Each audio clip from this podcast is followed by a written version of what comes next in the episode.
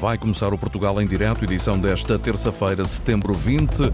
Para já, os destaques da emissão. Cláudia Costa, boa tarde. Muito boa tarde. O cheiro é intenso e desagradável. A imagem dispensa adjetivos. Há milhares de peixes mortos nas margens do rio Zezer. Este fim de semana, a população de peso no Conselho da Covilhã deu de caras com um cenário deprimente. Vai ouvir o retrato feito pelo repórter Paulo Brás já a seguir. O vinho não cai dos céus. A nova rubrica do Portugal em Direto, todas as terças-feiras, mergulhamos num setor que cada vez ganha mais notoriedade. No final deste ano, Portugal deve passar a ser o país no mundo com mais castas autóctones, ou seja, que nasceram mesmo em território nacional. O mercado do enoturismo deu um salto enorme nos últimos anos. Nunca os vinhos portugueses foram tão premiados internacionalmente como agora. Por tudo isto e muito mais, não faltam razões para escutar aqui todas as semanas um trabalho com a assinatura do jornalista Alexandre David, que também está disponível em podcast. Vamos igualmente desvendar os encontros mágicos que começam hoje em Coimbra. Falamos com Luís de Matos, um dos promotores do evento. Vai começar o Portugal em direto na Antena 1, RDP Internacional, Antena 1 Madeira e Antena 1 Açores. Portugal em direto, edição da jornalista Cláudia Costa. Milhares de peixes mortos começaram a aparecer nas margens do rio Zezer, na freguesia do Peso, na Covilhã. A imagem choca quem por ali passa. Depois das fortes chuvadas da última semana, que arrastaram detritos e cinzas dos incêndios de agosto na Serra da Estrela para os cursos de água, este fim de semana a população de Peso apercebeu-se de um cenário deprimente, um mau cheiro intenso e um cemitério de peixes. O presidente da junta desta freguesia, do Conselho da Covilhã, queixa-se do silêncio das autoridades. Paulo Brás. Aquilo que se temia acabou por acontecer. As escorrências devido aos incêndios que têm estado a afetar os cursos de água, e nomeadamente o Rio Zezer. O Rio Zezer que desde a semana passada, eh, com as grandes chuvadas, tem estado negro, cheio de cinzas, e agora o pior que isso aconteceu. Há milhares de peixes mortos aqui junto a uma zona, a freguesia de Peso, no Conselho da Covilhã, é uma situação que o eh, Presidente da Junta, Rui Amaro, foi detectado no passado sábado. Sim, bom dia. Obrigado por estarem aqui a, a, divulgar o que está a passar, porque já que as autoridades não resolvem, pode ser que assim a gente consiga fazer alguma coisa. É uma vergonha o que se passou desde os incêndios até hoje. Nós em 2013 tivemos o mesmo problema mas não afetou o rio, afetou apenas os ribeiros. Uh, estávamos à espera que isto acontecesse e aconteceu. Aconteceu porque desde o dia 18 de setembro uh, toda a gente fala, mas pouco fazem. Pouco fazem porque esta situação era esperável, portanto, uh, alguma contenção tinha que ser feita e nada foi feito na Serra. Então as cinzas vieram tipo... por aí abaixo. E vocês desconfiam que seja só das cinzas, não desconfiam que haja outra descarga? Acreditamos que sejam só das cinzas, estamos à espera também que, que os senhores da APA venham a fazer a recolha de alguns peixes para fazerem análise, para termos a certeza disso. Mas, no entanto, até hoje o que sentimos do lado de lá é apenas o silêncio e nada, nada se faz. Eu estou, posso-vos dizer, a fazer esta reportagem de máscara porque o cheiro é de tal forma nauseabundo, tão intenso, com os peixes mortos que estão aqui à beira do Rio Zezer, que é quase impossível estar aqui tão perto. Uh, e agora, o que é que vocês pretendem fazer? Portanto, as autoridades já diz, já me disse que não estão, uh, que já foram alertadas, mas para já ainda não fizeram uh, nenhum trabalho, nem de recolha dos, dos peixes, nem nada.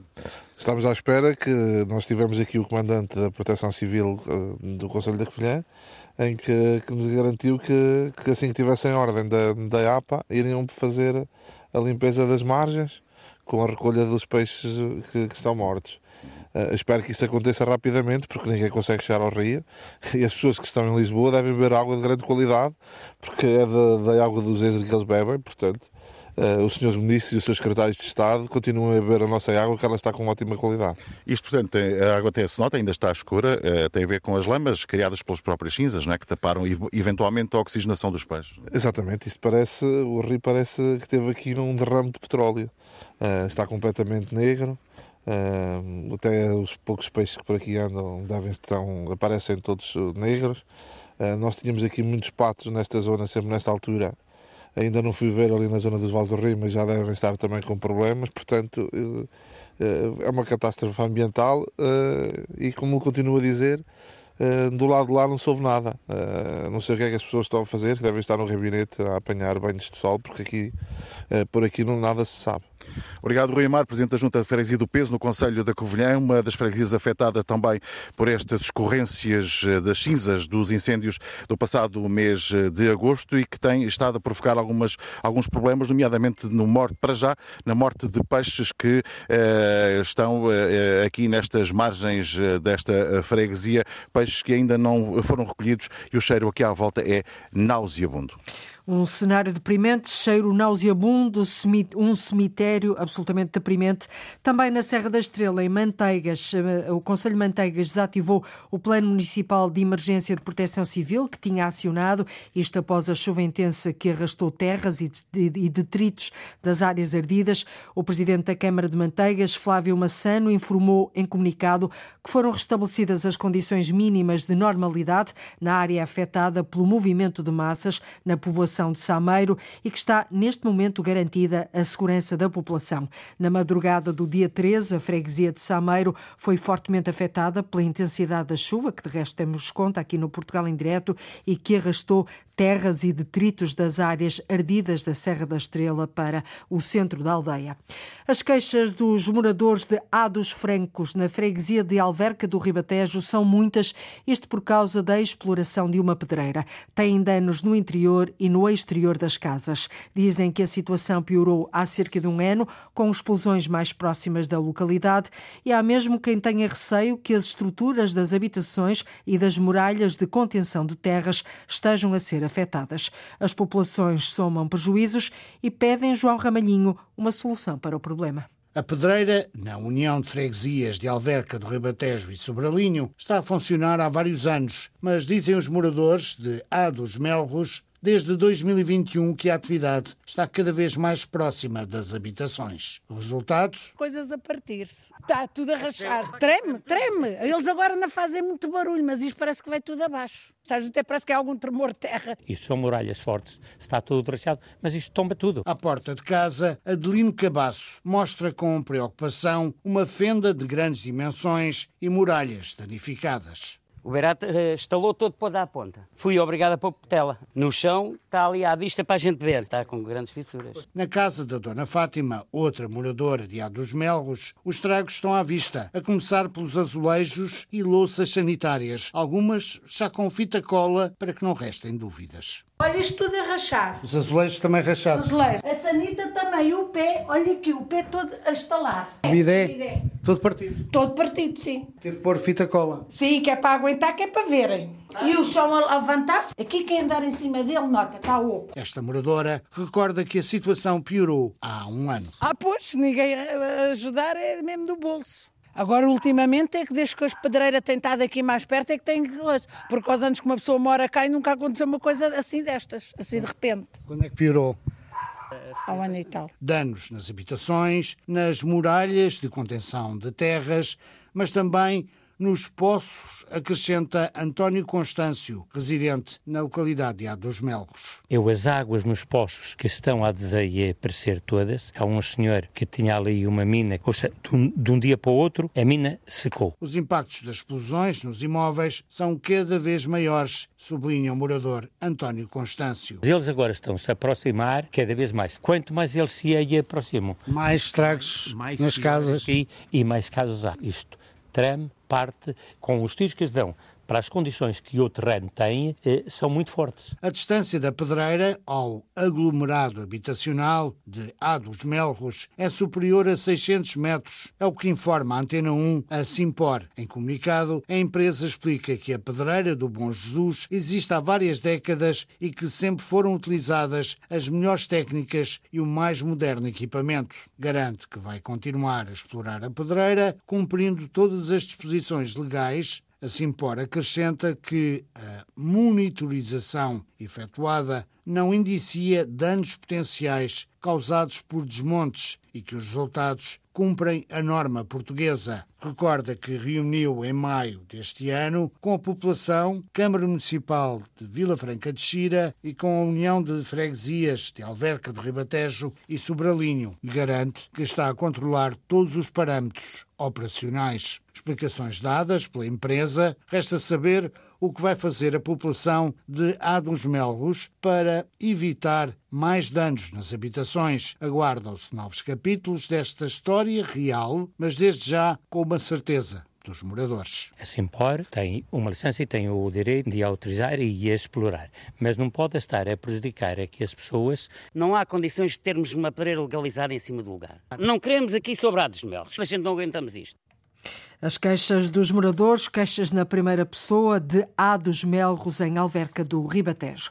O intenso tráfego de veículos pesados de mercadorias que diariamente cruza a cidade de Montemoro Novo, no Alentejo, levanta grandes preocupações. A autarquia pretende que a autoestrada A6 seja uma solução para desviar os caminhões. No último mês, a Câmara esteve mesmo a realizar medições de poluição e da qualidade do ar, valores que pretende juntar aos elevados números do tráfego para poder negociar o desvio do trânsito do centro da cidade, Paulo Nobre. Ao barulho que incomoda, juntam-se a poluição e o perigo. Ao longo do dia, na principal avenida de Montemoro Novo, o trânsito não para. E é muitíssimo, é demais. Caminhões, caminhões, essencialmente é caminhões. É caminhões. O intenso movimento de veículos pesados é o mais preocupante.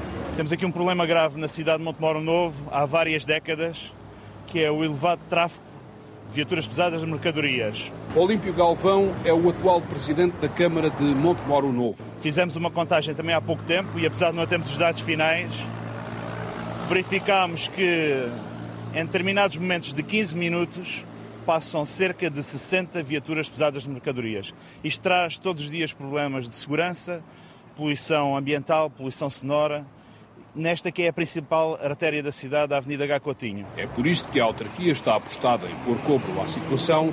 Ao longo de um mês, uma estação móvel esteve a recolher dados na avenida. Foi um estudo pedido pela Câmara Municipal à CCDR, um estudo da qualidade do ar. Temos aqui esta estação móvel está a recolher permanentemente e durante o mês dados ambientais. Com os dados apurados pela estação e com os números já conhecidos do tráfego, o presidente Olímpio Galvão quer partir para a negociação. Depois de estar bem fundamentado com as contagens, com as medições ambientais, teremos que negociar com as partes envolvidas. Negociar e negociar de boa vontade. As partes envolvidas é as Infraestruturas de Portugal, o Ministério das Infraestruturas, a Câmara Municipal e também a concessionária da autoestrada A6. Montemoro Novo é servido por duas vias de acesso da autoestrada A6 e acreditamos que a solução irá estar aí. A ideia do autarca é desviar o trânsito pesado através da autoestrada. A nossa intenção é apenas para viaturas de transporte de mercadorias, viaturas pesadas de transporte de mercadorias.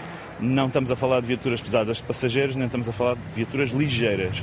O problema podem ser as portagens.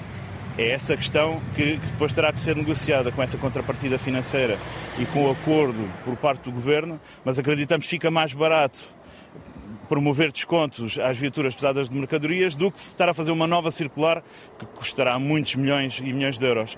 Acreditamos que essa negociação irá, com boa vontade das partes envolvidas, irá a bom termo. Por uma questão de segurança e de qualidade de vida, Montemor quer acabar de vez com o intenso tráfego de pesados que cruza a cidade alentejana. Barulho, poluição, perigo, intenso movimento de veículos pesados em Monte Moro Novo a preocupar a autarquia.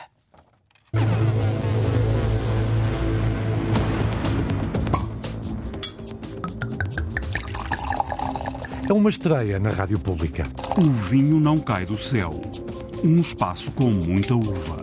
Em síntese, Alexandre David, Olá, bem-vindos à primeira edição de O Vinho Não Cai do Céu. Nas próximas semanas, por aqui, vamos falar de vinhos e de tudo à volta. Por outras palavras, José Carlos Trindade. Os mágicos. A palavra aos produtores e enólogos que nos levam ao céu. Daqui a pouco já vamos degustar esta nova rubrica do Portugal em Direto. O despovoamento do interior poderá ser um fator importante para o número de falantes do mirandês. No passado fim de semana celebrou-se o dia da segunda língua oficial de Portugal. Há quem lhe vaticine a extinção, mas a verdade é que cada vez há mais jovens a escolher o mirandês nas escolas do Planalto e pelo mundo. Há muita gente a querer inteirar-se da língua. Afonso de Souza. O crescente despovoamento do interior do país e, em concreto, da região de Miranda, está a preocupar o movimento Terra de Miranda em relação aos futuros falantes da língua mirandesa e, por consequência, do mirandês. Este fenómeno é o caminho para a extinção do mirandês nos próximos anos, já. Em declarações à agência Lusa, José Maria Pires, da direção do movimento, diz que a culpa de ali haver cada vez menos gente é do governo e que é urgente fazer uma reforma agrícola para fixar pessoas no interior. Quanto à língua, as indicações parecem ir no sentido contrário. Há cada vez mais estudantes nas escolas de Miranda a escolher aprender o mirandês. Dos 575 alunos, quase 80% estão inscritos na disciplina, diz António Santos, diretor do agrupamento. 79%, portanto 445, acho eu, têm mirandês de livre e espontânea vontade por decisão deles ou do encarregado de educação. Desde a pré até o 12 ano. Fazemos logo uma iniciação na pré de forma muito lúdica, naturalmente, mas eh, já uma iniciação à língua.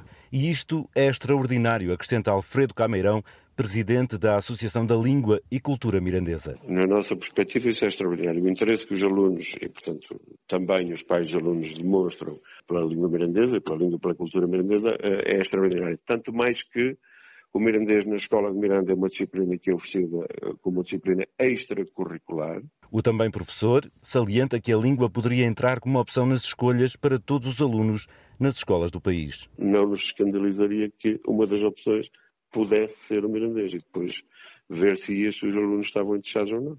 A Antena 1 sabe que existe um protocolo entre a Câmara Municipal de Miranda, a Universidade de Coimbra e o Agrupamento de Escolas de Miranda para que já no início do próximo ano sejam ministrados cursos a professores que queiram dar a disciplina de mirandês. A própria Associação da Língua, durante a pandemia, ofereceu quatro cursos online de iniciação e mais dois de um nível acima. O resultado, esse, foi surpreendente. Logo no primeiro, fomos surpreendidos pelo número de interessados. As inscrições superaram em muito aquilo que estávamos à espera. Inscreveram-se mais de 140 pessoas de todo o mundo, acrescenta Alfredo Cameirão. Uh, muitas delas de mirandeses na diáspora, mas não só. Desde, desde Estados Unidos, Chile, Brasil, uh, Macau e China, Europa de Leste, muitas, e Portugal continental, evidentemente, e também da Península Ibérica, muitos espanhóis. Um indicador animador para aquela que o presidente da associação chama uma língua que gera simpatia e não repulsa, como outras associadas a movimentos independentistas. Alfredo Cameirão lembra também José Leite de Vasconcelos, considerado fundador da dialetologia portuguesa, que fez o primeiro estudo sobre o mirandês em 1882 e que no início do século XX disse que o mirandês teria os dias contados. Ora, já passaram mais de 120 anos e o mirandês parece estar mais vivo que nunca. Mais vivo do que nunca, mirandês, a segunda língua oficial de Portugal, convém frisar. Há quem tema a extinção, como ouvimos, mas também há, o certo, cada vez mais alunos a escolher o mirandês nas escolas do Planalto.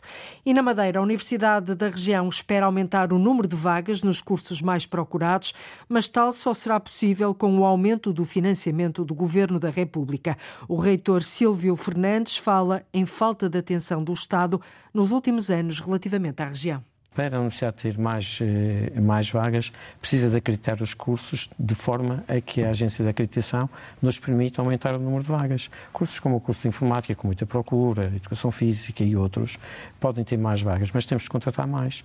E, e não tendo, de facto, esse orçamento eh, reforçado, não é possível aumentar esse número de vagas. E é como água que vejo que na Madeira não há, eh, não tem havido ao longo dos anos essa visão do Estado para que eh, a universidade tenha um, uma dimensão compatível com, com aquilo que é a dimensão da Madeira.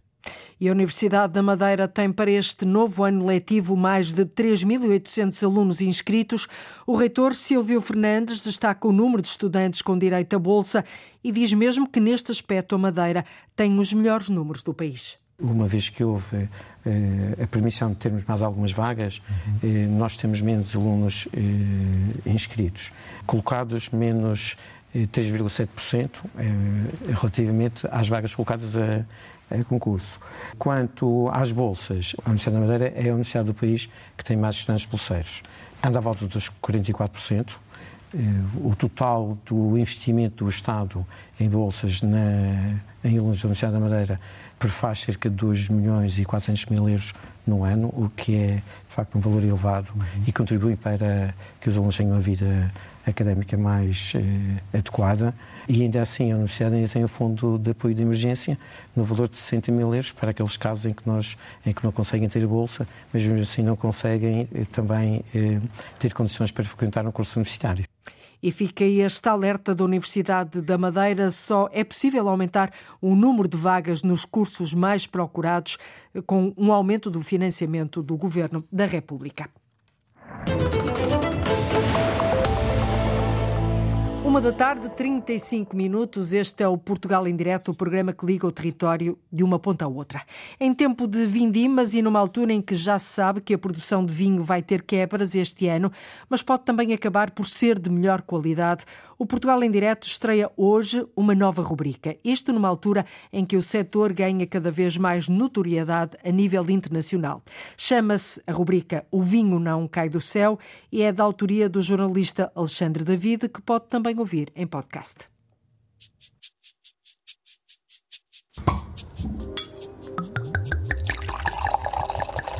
O vinho não cai do céu.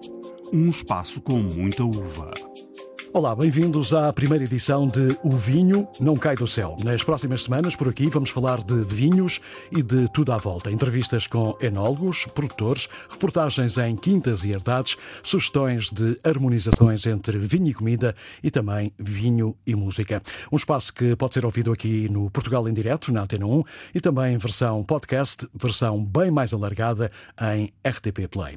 Nesta edição, temos para ouvir uma entrevista com o professor Virgílio Loureiro, nome incontornável da história do vinho em Portugal e um dos autores do livro polémico e algo revolucionário Vinho Sentido, e também fazemos uma visita à quinta do Monte Doiro.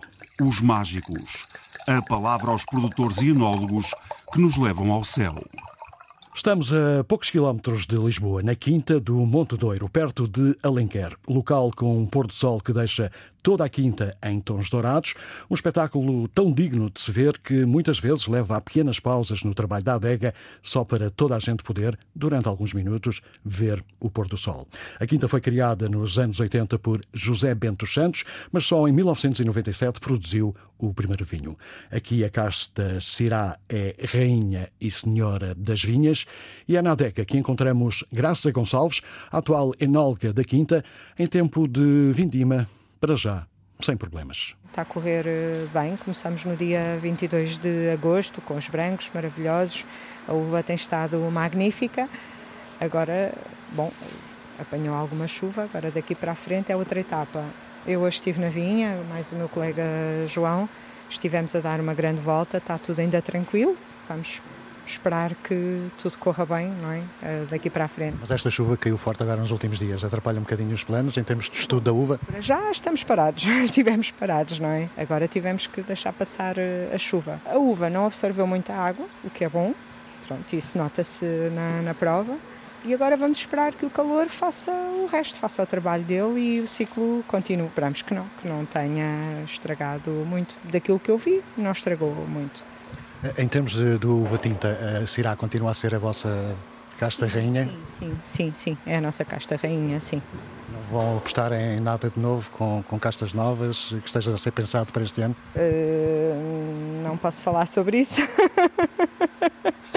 mas acho que acho que não. Da adega com Graça Gonçalves, saltamos para a sala de provas, espaço amplo e cheio de marcas da história desta quinta. José Bento dos Santos, o fundador da quinta, aproveita para mostrar, com a ajuda da música de Paganini, as diferenças de complexidade entre algumas referências da marca Montedouro. Fala-se da complexidade de um vinho e é um tema interessante para perceber e vamos explicá-lo comparando vinhos com música. Em primeiro lugar, temos o Capricho, número 24 de Paganini.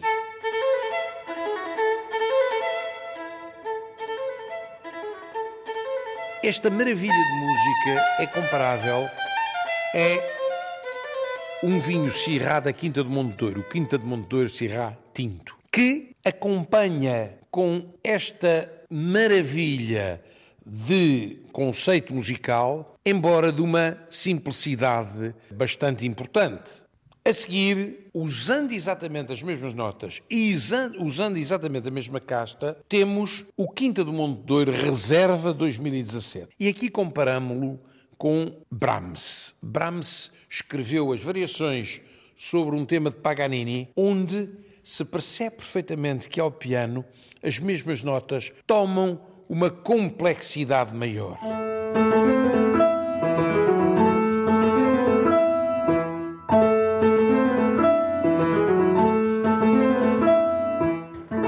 Dá-nos mais prazer ouvir.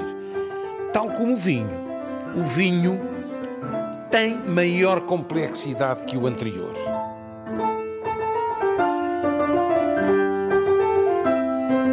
Mas podemos ainda aumentar a complexidade se formos provar um reserva mais antigo, 2013, que já evoluiu na garrafa. E para comparar, que melhor podemos fazer que ir a Rachmaninoff e ouvir também o seu concerto para piano e orquestra sobre um tema de Paganini.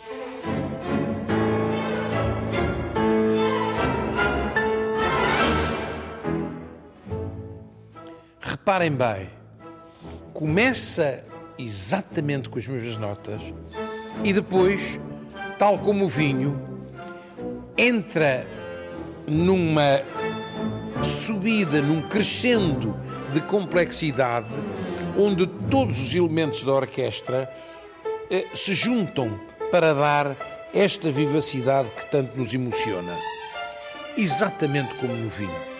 O vinho com a sua idade e com a mesma casta Syrah, tem uma complexidade quase extrema.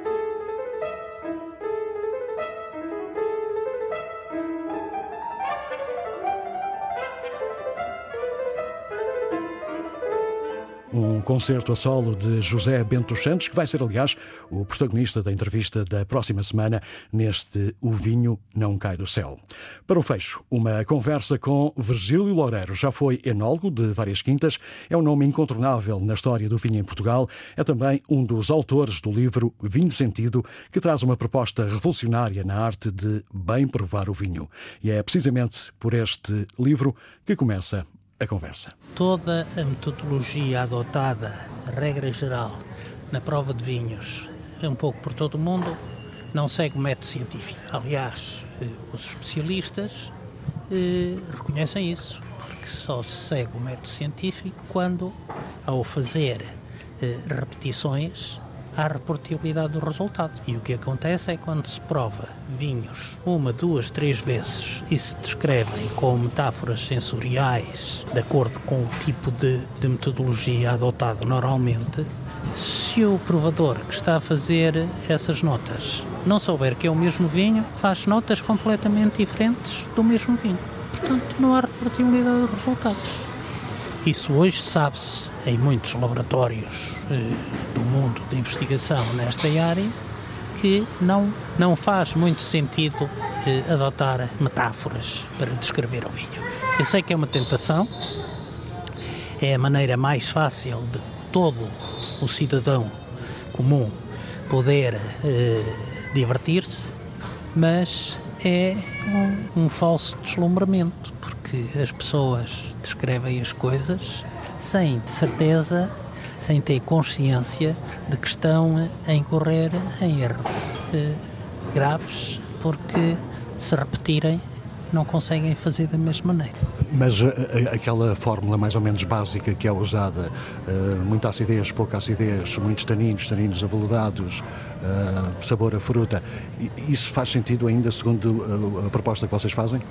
Quer dizer, certas coisas que faz sentido. Se o vinho é ácido ou se não é ácido, faz sentido. Se é muito taninoso ou se não é, se, ou seja, se é muito adstringente ou não, também faz algum sentido. Agora dizer que o vinho cheira a granito molhado ou a casca de laranja ou casca de tangerina seca, isso já não faz sentido nenhum. Essa tendência está a mudar a nível internacional. Em Portugal, continua. Procura-se fazer eh, a nível internacional uma objetivação da prova, tentá-la fazer o menos subjetiva possível para ser produtível. Mas não se consegue, eh, usando sempre o método clássico de atributos sensoriais ou descritores sensoriais, como lhe chamam, mas que mais não são do que metáforas. Virgílio Loureiro, uma voz polémica e descrito por muitos como algo radical, mas sem o qual não se pode falar de vinhos em Portugal. E chega assim ao fim esta primeira edição de O Vinho Não Cai do Céu, uma emissão que pode ouvir todas as semanas, sempre às terças-feiras aqui no Portugal em Direto, na Antena 1, e também em podcast, versão mais alargada em RTP Play. Dúvidas, sugestões, críticas podem ser enviadas para o e-mail alexandre.david.rtp.pt. Até para a semana. Até para a semana, Alexandre David. Às terças-feiras, aqui no Portugal em Direto, como ouviu, o vinho não cai do céu, ou então em podcast, sempre que quiser. Em Coimbra, a magia vai ao encontro das pessoas. Absolutamente, é uma, é uma das bandeiras destes encontros e os encontros são mágicos porque grande parte das vezes, a sua maioria, são inesperados. Cidade mágica, Coimbra, por estes dias. A magia acontece no centro da cidade, acontece nas ruas, nas praças, nos jardins. Há pessoas que vão pela rua e não esperariam ficar de repente ali uma hora ou duas a assistir a um espetáculo. Há outras que não, há outras que seguem o programa que está em www.encontrosmágicos.pt e onde podem saber tudo o que acontece durante estes seis dias em Coimbra. Podes fechar, Joaquim Reis. E é assim, até domingo é caso para dizer que Coimbra está bem mais mágica. Já lá vamos a esses passos de mágica. Machado de Castro em Lisboa, o Laboratório de Escultura, é este o nome da exposição aberta ao público, patente no Museu de Lisboa Palácio Pimenta, para assinalar os 200 anos sobre a morte do escultor, um dos maiores escultores portugueses. Através de várias peças e objetos é possível conhecer melhor a história da realização da estátua equestre de Dom José, por exemplo, o monumento que está na Praça do Comércio, local que muitos chamam de sala de visitas da cidade. A repórter Arlinda Brandão também visitou esta exposição. A Sala dos Fundos do Museu da Cidade mostra uma exposição sobre um dos maiores escultores portugueses, Machado de Castro. Machado de Castro é um grande escultor de, de, Lisboa. Ele não nasceu em Lisboa, mas morreu em Lisboa e trabalhou grande parte da sua vida nesta cidade. Paulo Almeida Fernandes é comissário desta exposição. Nós normalmente temos muitas peças do Machado de Castro em exposição, mas é no piso superior, que está neste momento encerrado para renovação museológica, e achámos que era uma ótima ideia de trazer a esta Sala dos Fundos. Algumas peças que normalmente estão em exposição, mas neste momento não podem ser vistas, e associar outras que fazem parte também do grande trabalho que Machado de Castro deixou em Lisboa. Um trabalho que se prolongou por 50 anos, desde que Machado de Castro esculpiu a estátua equestre de Dom José na Praça do Comércio e a estrela desta exposição é a maquete deste monumento. Normalmente nós temos esta maquete protegida por campânula, mas neste caso prescindimos da campânula para precisamente permitir aos visitantes que aqui, que aqui vêm que se aproximem e que vejam todos estes detalhes e que se percebe verdadeiramente que Machado de Castro era um grande escultor. Um grande escultor, quer do ponto de vista anatómico, quer do ponto de vista compositivo, porque de facto ele faz estes, estes grupos escultóricos com mestria, com virtuosismo, que de certeza que no século XVIII ninguém ficaria imune uh, ou insensível a estas imagens. Pode-se ver ao detalhe, em ponto pequeno, a estátua equestre do rei Dom José, que há 250 anos está junto ao Rio Tejo, no coração de Lisboa. A estátua que muda a vida de Machado de Castro e que muda também a história de Lisboa é um projeto muito complexo, porque é um projeto que começa em 1770. Ele apresenta o primeiro modelo em 1771, é este que está aqui, este nós chamamos carinhosamente o cavalinho dourado. Ele vai evoluir até 75, portanto, ou seja, são quatro anos de intenso trabalho de Machado de Castro, em que ele depois apresenta um segundo modelo em que já prescinde do leão, mas coloca as serpentes, seja, e é aquilo que hoje em dia está na estátua, portanto, ou seja, é o cavalo que está a espezinhar as serpentes. Uh, o Machado de Castro escreveu tudo isso em livro, nós temos aqui o livro que é a descrição analítica da execução da estátua equestre, e depois do outro lado, na parte de trás, que é a parte que se vê quem desce a Rua Augusta, o Machado de Castro concebeu uma alegoria à reconstrução de Lisboa. Mas a exposição tem outros núcleos que contam os segredos das esculturas que existem em Lisboa de Machado de Castro. Temos desenhos, gravuras, pequenos modelos em cera, em gesso, que depois podem dialogar com essas obras finais. E, portanto, no fundo, esta exposição é também um, um convite a que as pessoas uh, visitem a exposição, mas depois partam à descoberta da obra de Machado de Castro em, em Lisboa. Ele tem dois, dois pontos incontornáveis, uh, para além da estátua equestre, evidentemente, o seu grande primeiro trabalho em Lisboa, mas depois tem a fachada principal da Basílica da Estrela, onde tem quatro estátuas que representam as virtudes associadas à Rainha Dona Maria I.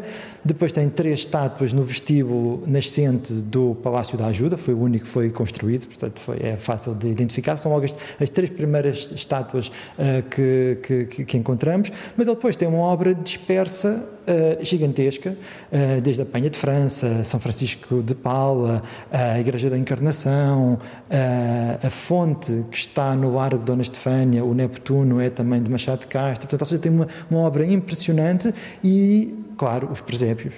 Presépio da Basílica da Estrela, que é dele, ele faz esse presépio exatamente ao mesmo tempo que está a fazer as estátuas da, da fachada uh, principal, uh, e o presépio do, do Beneficiado Oliveira, é assim chamado, que está na sede de Lisboa e que é o seu primeiro um, ehm, presépio documentado, um, ehm, que ainda é de 1764, ou seja, ainda é numa fase em que ele está em Mafra, mas que já trabalha para, para Lisboa. E depois duas pequenas peças em cera que fazem parte do acervo do Museu de Lisboa uh, e que estão aqui expostas expostas praticamente pela primeira vez, elas tiveram expostas há muitos anos, mas uh, estavam, eram praticamente uh, desconhecidas, que é uma Nossa Senhora da Penha de França e um São Francisco de Paula. Machado de Castro, em Lisboa, o Laboratório de Escultura. É como se chama esta exposição, que pode ser visitada no Museu da Cidade até 8 de janeiro do próximo ano. Uma exposição para assinalar os 200 anos sobre a morte do escultor, um dos maiores escultores portugueses, que pode ser vista no Museu de Lisboa Palácio Pimenta até ao dia 8 de janeiro do próximo ano.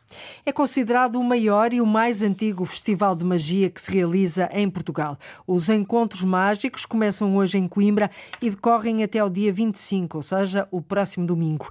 Este ano vão ter 16 artistas de nove nacionalidades e três continentes. Joaquim Reis, tu estás com Luís de Matos, um dos promotores destes eventos. São os encontros mágicos de Coimbra a acontecer desde já e até o próximo domingo, mesmo aqui na Praça 8 de Maio, perante público que foi apanhado de surpresa, ou talvez não. Aí está o espanhol David Navares com a sua magia. Luís de Matos, esta é uma característica destes encontros mágicos, já na sua 26 edição. A magia é ir ao encontro das pessoas em plena rua. Absolutamente, é uma, de, é uma das bandeiras destes encontros e os encontros são mágicos porque grande parte das vezes, a sua maioria, são inesperados. A, a, a, magia acontece no centro da cidade, acontece nas ruas, nas praças, nos jardins. Há pessoas que vão pela rua e não esperariam ficar de repente ali uma hora ou duas a assistir um espetáculo. Há outras que não, há outras que seguem o programa que está em www.encontrosmágicos.pt onde podem saber tudo o que acontece durante estes seis dias em Coimbra. Ora, até domingo, em tempo de espetáculos de rua, temos também galas internacionais Nacionais de Magia no Convento de São Francisco, são duas, mas uh, há desde logo no programa algo que chama a atenção, para além da escola, uh, das escolas, para quem quiser aprender as artes mágicas, há magia na escuridão e magia social. Magia na escuridão. É verdade. O espetáculo Magia na Escuridão é um espetáculo que foi criado pelo Juan Esteban Varela, um chileno, com o propósito de proporcionar um espetáculo de magia a invisuais, eh, reiterando que a magia pode ser eh, sentida por todos os sentidos e que o facto de não usarmos o sentido da visão eh, não, não limita de maneira nenhuma o assistir a um espetáculo de magia. Claro que todos aqueles que temos visão podemos também assistir, mas falo-emos utilizando usando uma venda. E depois, além da magia na rua, além da magia na, na, na região, temos a magia solidária e que leva espetáculos de magia a instituições que, eh, pela natureza das pessoas que eh, eh, nelas se encontram, não poderiam vir ter connosco. Portanto, vai a magia ter com elas. Ninguém fica de fora. Ninguém fica de fora. Ora, e quem não fica de fora é uh, o Gabriel Ferreira, ele que é digamos, influenciador, que é para não dizer aquele termo influencer, pronto, é no YouTube, mas o que é que está a fazer um influenciador barra influencer mais habituado ao YouTube aqui nos Encontros Mágicos? Ao fim e ao cabo, o Gabriel é influencer ou é mágico? No fundo, eu sou um mágico que se tornou influencer com a magia e, alando aqui as duas coisas, quem quiser vir ver o espetáculo pela parte do influencer, do influenciador, é mais que bem-vindo e, no fundo, porque há sempre, é sempre melhor dois do que um, portanto, juntar aqui a magia com a influência é sempre um ponto positivo e diferente aqui no nosso país. Portanto... É a segunda vez que está a participar, ficou-lhe o bichinho. É a segunda vez, a primeira foi em 2017, a primeira vez que estive cá na cidade de Coimbra e agora, pronto, estou cá. Estou cá o tempo inteiro em Coimbra e na segunda, nesta segunda que é a minha segunda edição dos Encontros Mágicos. E muito obrigado já agora ao Luís pelo convite. E é assim, até domingo é caso para dizer que Coimbra está bem mais mágica. Coimbra está bem mais mágica graças a estes encontros mágicos. Começam hoje e decorrem até ao próximo domingo. Este ano vão ter 16 artistas de nove nacionalidades e três continentes.